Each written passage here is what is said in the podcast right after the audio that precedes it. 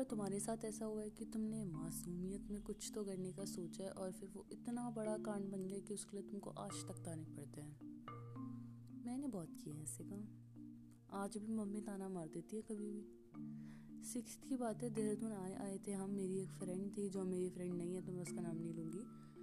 तो हमारी जो कॉलोनी थी, उसमें जो क्वार्टर्स थे, उनकी छत कंबाइंड थी और वहाँ रहती थी एक पुरानी साइकिल तो मैं और मेरी फ्रेंड उस पुरानी साइकिल को चलाते थे और पता नहीं वो किसकी साइकिल थी, ये भी नहीं पता था, बस चलाते थे।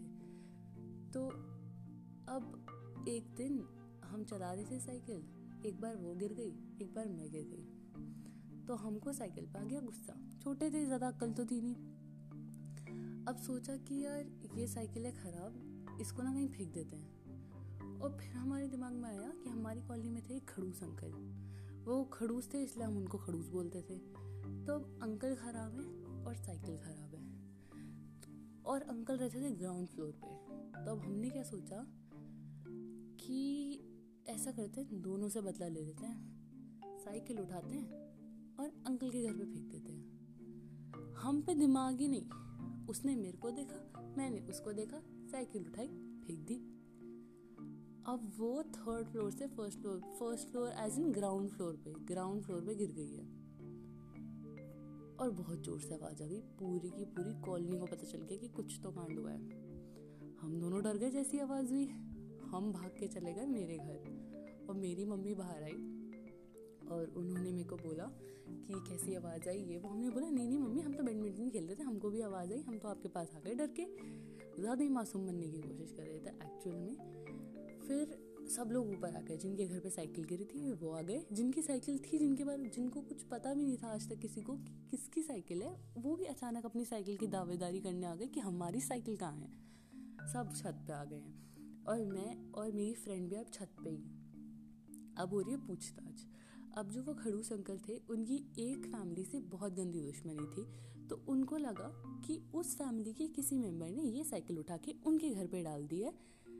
कुछ तो करने के लिए। अब पता नहीं उनके दिमाग में क्या चल रहा होगा बट उन्होंने बोला कि अब मैं बुलाऊँगा पुलिस और मैं इनकी फैमिली में से वो उनको एक मेंबर पे शक हो रहा था कि इसके खिलाफ मैं कंप्लेंट फायर करूँगा। और उसके बाद बहुत ज़्यादा बहुत ज़्यादा ड्रामा हो गया, बहुत ज़्यादा टेंशन हो गई। उसके बाद पता नहीं, सब सब बढ़िया जा रहा था। मुझे कोई दिक्कत नहीं थी क्योंकि मैं फंस नहीं रही थी, वो फंस नहीं रही थी। और एक अंकल पे हाँ शक जा रहा था, वो थोड़ी गलत बात थी पर ठीक है यार अंकल तो संभाल लेंगे, हम कैसे संभालेंगे? मेरी फ्रेंड ने बता दिया अचानक ही कि हमने गिराई है साइकिल। और उसे तो उसकी मम्मी ने नहीं मारा, मेरी मम्मी ने मुझे ज़रूर मार दिया। ऑन स्पॉट मार दिया। भाई, इतना ज़ोर का मारा, आज भी याद है। और फिर उसके बाद वो अंकल आंटी ने बहुत सुनाया, ये हुआ, वो हुआ। फिर वो उन्होंने साइकिल छुपा के अपनी गैराज गैरेज में रख ली। और फिर ये जो अंकल थे, जिनकी साइकिल थी, इनको बहुत, हमारी साइकिल वापस करो, हमारी साइकिल वापस करो, हमें हमारी साइकिल वापस चाहिए। और भाई, खड़ूस अंकल तो खड़ूस अंकल है ना, वो थोड़ी देर है आप किसी की साइकिल वापस। और फिर पापा आए जब ऑफ़िस से घर, तब पापा ने भी बहुत डांटा।